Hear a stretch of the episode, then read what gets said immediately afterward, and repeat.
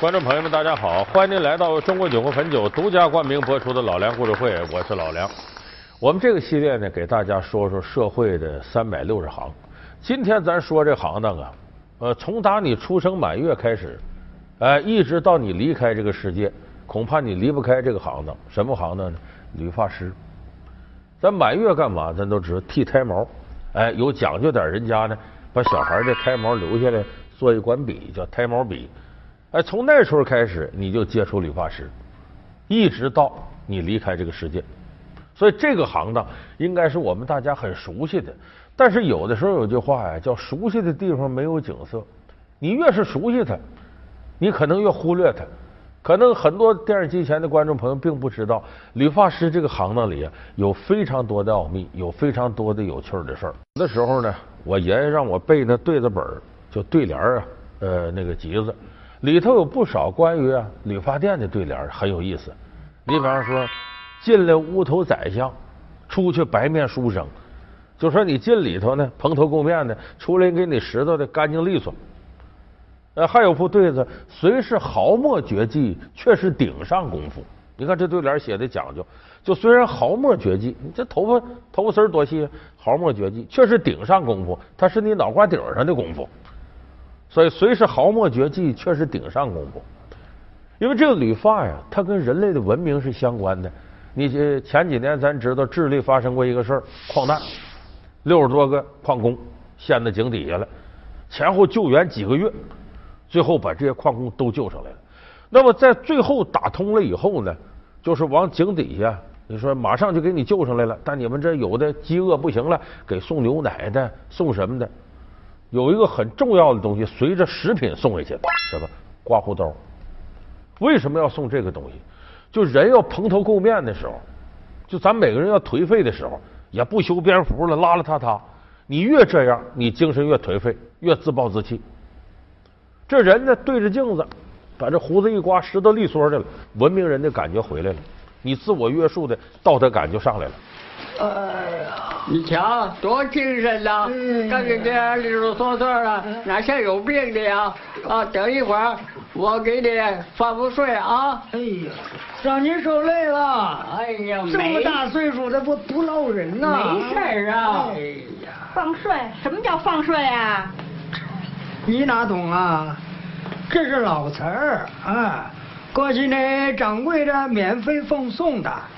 只给老主播，那这五花锤下都得敲到穴位上。哎，一般人呐还不给做呢。哎呀，把你那个身子、心里那火呀、毒啊全放出来。嗯，哎，不要钱，送的就是交情。所以别看这是个小事，这对人精神面貌影响是很大的。就说理发呀，剃头啊，刮胡子能让人精神焕发。可是这说的是现在，上古时候最早的时候出现理发师这行当，人见到理发师不是说哎呀我要拾掇利索了我高兴，一见到他你哭的心都有。为什么呢？因为最开始理发师是干嘛的？不是伺候你给你服务的，是收拾你的。说白了，理发师是行刑官。怎么叫行刑官呢？这个过去啊，收拾人有多种多样的刑罚，其中有2样刑罚和理发师有关，一样叫坤刑，一样叫儿刑。坤刑是干嘛呢？把你头发都剃了，刮秃瓢。这个儿刑是干嘛呢？把胡子都剃了。所以在过去这是一种刑罚。有人说这刮胡子理发这怎么能是刑罚呢？把人收拾干净了，再说也不疼不痒的呢。这是跟中国人过去的观念有关。因为《孝经》里头，13经里头有个《孝经》，孝顺的孝，讲身体发肤受之父母，不敢毁伤，孝之始也。就说你人身体啊，所有的零件，胳膊腿儿的大件儿不用说了啊，心肝脾肺肾，就连你的头发胡子，这都是爹娘生父母给的，没有爹妈你没这些东西，所以你随便把它毁伤了，是对爹妈最大的不孝。严重的，咱们记着《三国演义》没有？有一回叫夏侯惇拔石弹精，就说夏侯惇在战场上打仗，被人一箭射到眼睛上了。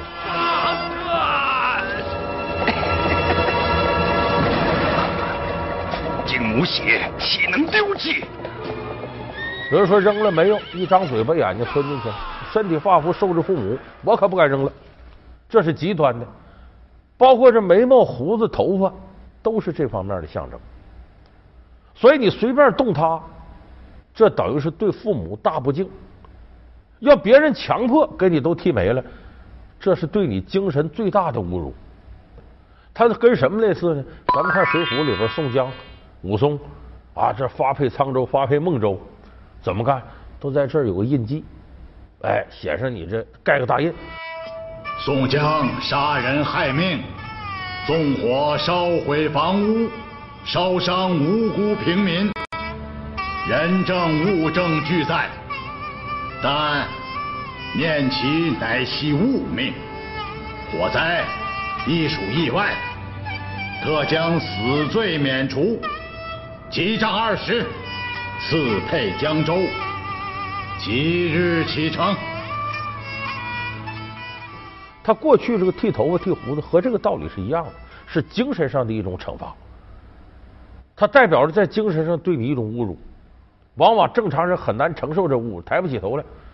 你看《三国演义》里还有个故事，印象大家可能很深，叫马踏青苗，割发代首。人和马不能从青苗地里走，把人苗给踏坏了，这不可以。所有人都得遵守这规定。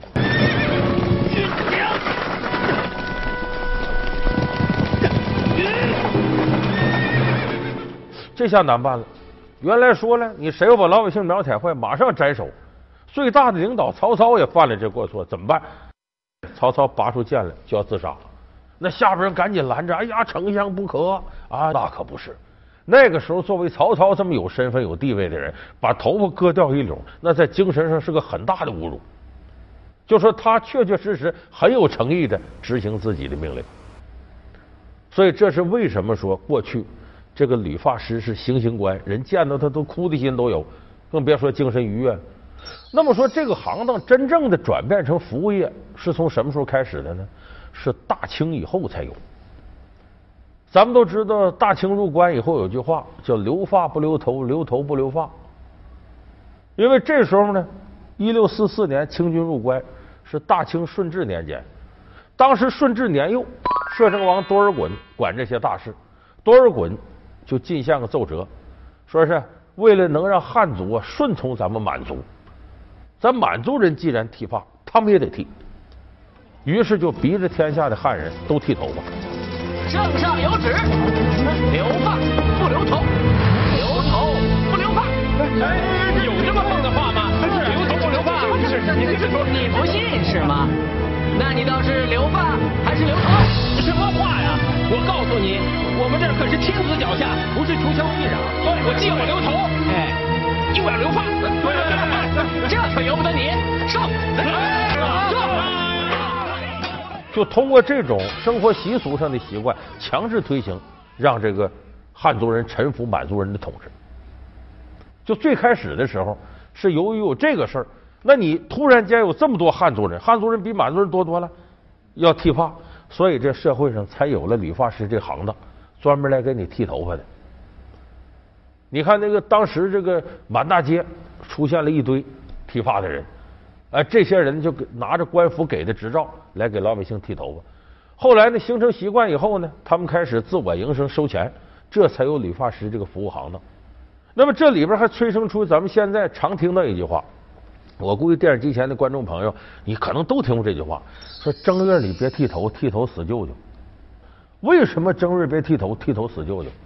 我估计电视机前观众99.9%您都不知道怎么回事。所以我告诉你，这事儿从哪儿来的，就是让这些汉族人当理发师，留发不留头，留头不留发。说你说不剃吧，脑袋就没了；剃吧，这玩意儿违背祖训的，你身体发肤受之父母。最后没办法了，这些人商量，咱这样吧，咱这个遵守祖历，咱们正月过年，过年的时候不祭祖吗？咱这一正月别给人剃。有人说你想不给人剃不行，人家来让你剃怎么办呢？咱得编个瞎话吓唬他。说怎么吓唬他？进来个人大正月，比方初二来了，您给我拾掇拾掇，不能剃啊，正月剃头死舅舅啊，你舅舅就没了。那时候讲娘亲舅大嘛，所以他为了吓唬人，让大伙儿争着别来剃头，编这么个瞎话。老梁故事会为您讲述理发师爱兼职。老梁故事会是由中国酒魂汾酒独家冠名播出。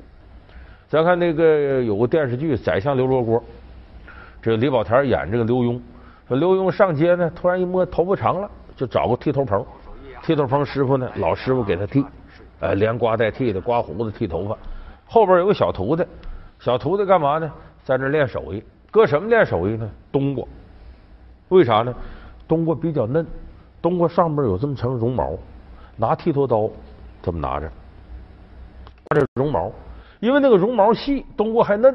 你要这手艺练好了，那石头人这脑袋就没啥了。所以后来有那么个笑话吗？这小徒弟刮着绒毛练，练完师娘喊：“哎，把这水倒了。”他着急啊，这剃头刀歘插冬瓜上了，回身干活了。下次再练，练完走，歘剃头刀插上。后来师傅一看，坏了，我不敢让你给人剃头了，你给人刮完了，歘这一下完了。师傅给他把头整整。哎，是你啊，大人，他是理发还是刮脸呢？他是也不剃头也不刮脸，你看这辫子没有啊？啊，把这辫子拆了，给他重新的梳梳。哎，行嘞，给吧，坐那儿。哎，我说小徒弟啊，叫你师傅接着，你来给他剃啊，让他剃，我剃啊，可不就是你剃啊？那刮冬瓜刮了这么多日子了，那冬瓜那么嫩，你都能剃，这头还不能剃啊？他剃我可不敢，我剃，剃去。阿毛，哎，打！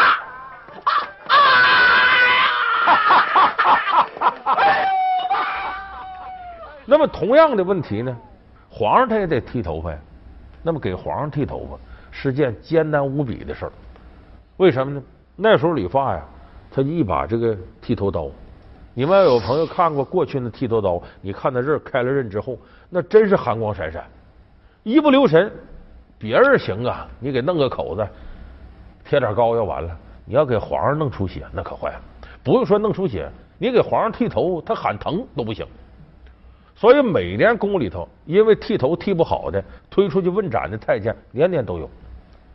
后来呢，这个事儿解决了，怎么解决了呢？宫里有个太监，外号叫罗老道，罗道士。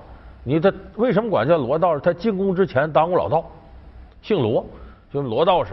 这罗道士呢，想个办法，就把这剃头刀啊，两边夹上竹片，给它固定住，这样在剃头那块儿呢露出这么一点儿来。他一发明这个，解决俩问题：一个是给皇上剃头啊，轻易不会把皇上头发弄出血；再一个呢，你说这太监拿一把金光闪闪的刀啊，给皇上剃，万一他是刺客呢，不坏了吗？你这么点露一点儿，你弄不死皇上。所以把这个问题还解决了。所以民间一传十，十传百，都用这个刀了，就把这罗道士奉为剃头这行业的祖师爷，尊称叫罗祖。所以这罗祖爷呢，咱刚才说剃头业祖师爷，他还是另一行祖师爷，什么外科大夫的祖师爷。就外科大夫，中国这外科大夫要供祖师爷，供罗祖。说这个剃头跟外科大夫他怎么掺和一块呢？这因为过去啊，咱刚才说身体发肤受之父母，有人还有这观念。你比方说这头上哪儿长了个疥疮脓包，一般大夫不碰，正好这理发师这刀快，烫好了消完毒了，给你撬开了切除啊，做点外科小手术。所以这两行当后来就并到一块儿了。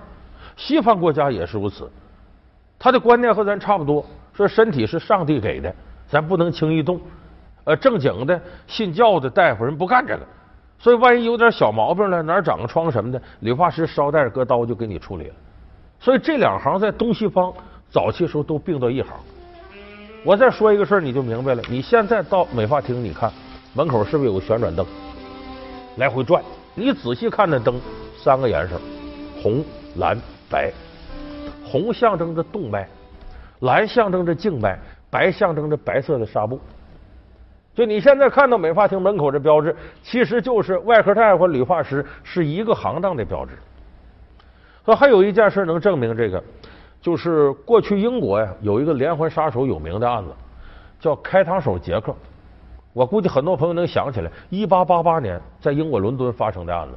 就这个开膛手杰克呢，他署个名，每次杀人都署这名，专门杀什么？杀妓女。而且那个杀人现场很惨，开膛破肚的，连杀了5个妓女。所有侦探，连福尔摩斯他爸爸都上来了调查来了，都没解决，只是怀疑这么多犯罪嫌疑人里头，他有可能，他有可能，他有可能，定不下来。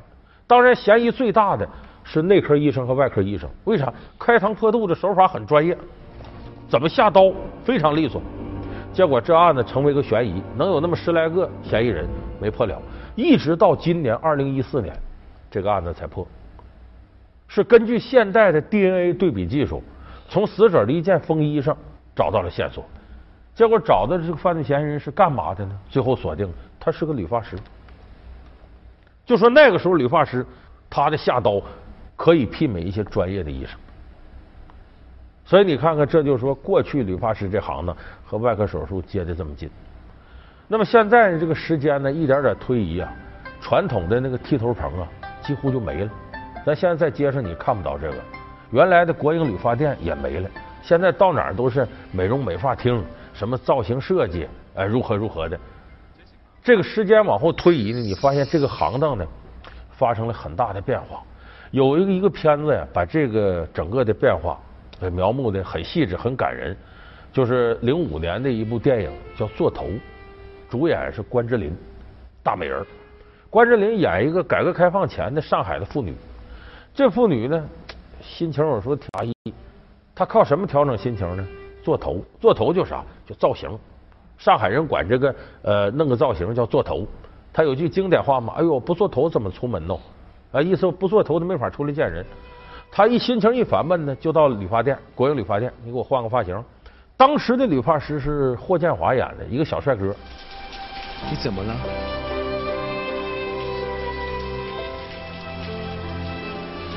打烊了。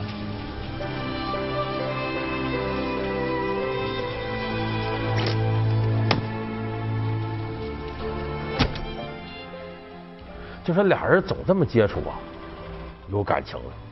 马上要擦出火花的时候，改革开放来了，国营理发店倒闭了，这小帅哥没办法，上美发沙龙上班去了，换另一个地方了，从此和这关之琳分道扬镳了。就片尾很伤感，这个片子就典型的反映了国营理发店倒闭向现在的美发沙龙啊、造型设计啊转化的这么一个过程。阿华。啊，你干嘛自己搬嘛？让那些工人去搬就好了嘛。你看你满头大汗的，来来，我给你擦，我给你擦。谢谢啊。当然，咱们现在说，与时俱进，漂亮的这个发型造型啊，比过去好看多了，比单纯剃头那个时代，现在加上了很多美观的设计，确实好了。可是这个行业的服务质量啊，很难让我们满意。我一说，咱们现在很多观众朋友就会有共鸣。你比方说，你到这个美容美发厅去理发去，你发现那个给你理发这人呢，他可不是光给你剃头，嘚吧嘚吧嘚吧嘚吧一句跟你说，他说这些为什么呢？就一个目的，大哥办卡吧，那你办个卡。有的办完卡了之后，这美发厅过2天倒了，卷着你钱就跑了。我估计这事儿在现实生活当中非常多见。不光说办卡这事儿，他有很多别的门道，比方说给你洗发那个洗发水，其实都买的10块钱一瓶的浓缩液，然后兑水，真给你洗发的时候，大概也就几分钱成本。你洗完了，这不是好的洗发水，尤其女孩头发发干，你该保养了，你该护理了。我向你推荐一种什么？就现在的美容美发厅，不是提供美发服务了，反而变成了推销美发产品了。他让你办卡，其实就是拴住你，让你在这消费，他好有充分的时间向你推销产品，挣你这个钱，往往就是黑心钱。咱看有个这个电视剧叫《我爱男闺蜜》，黄磊呀、陈数啊演的，那里边陈数他姐姐不是开个美容美发店吗？哎，给人这么挣那么挣，其中有个老师傅看不下眼了，说我给你洗头咋洗？我就搁2瓶啤酒给你洗，效果比那个好多了。那个什么保养药水都是蒙人。嗨，我还以为你要喝一口呢。洗发要用啤酒洗。这个啤酒啊，嗯，是最养头发。这个办法既简单又实惠。一会儿啊，我给你多抓抓，让营养充分吸收，吹出来以后啊，准保你满意。这个土办法，所有的发型师都知道，就是不能够告诉你们，否则的话，那些个发廊怎么赚钱呢？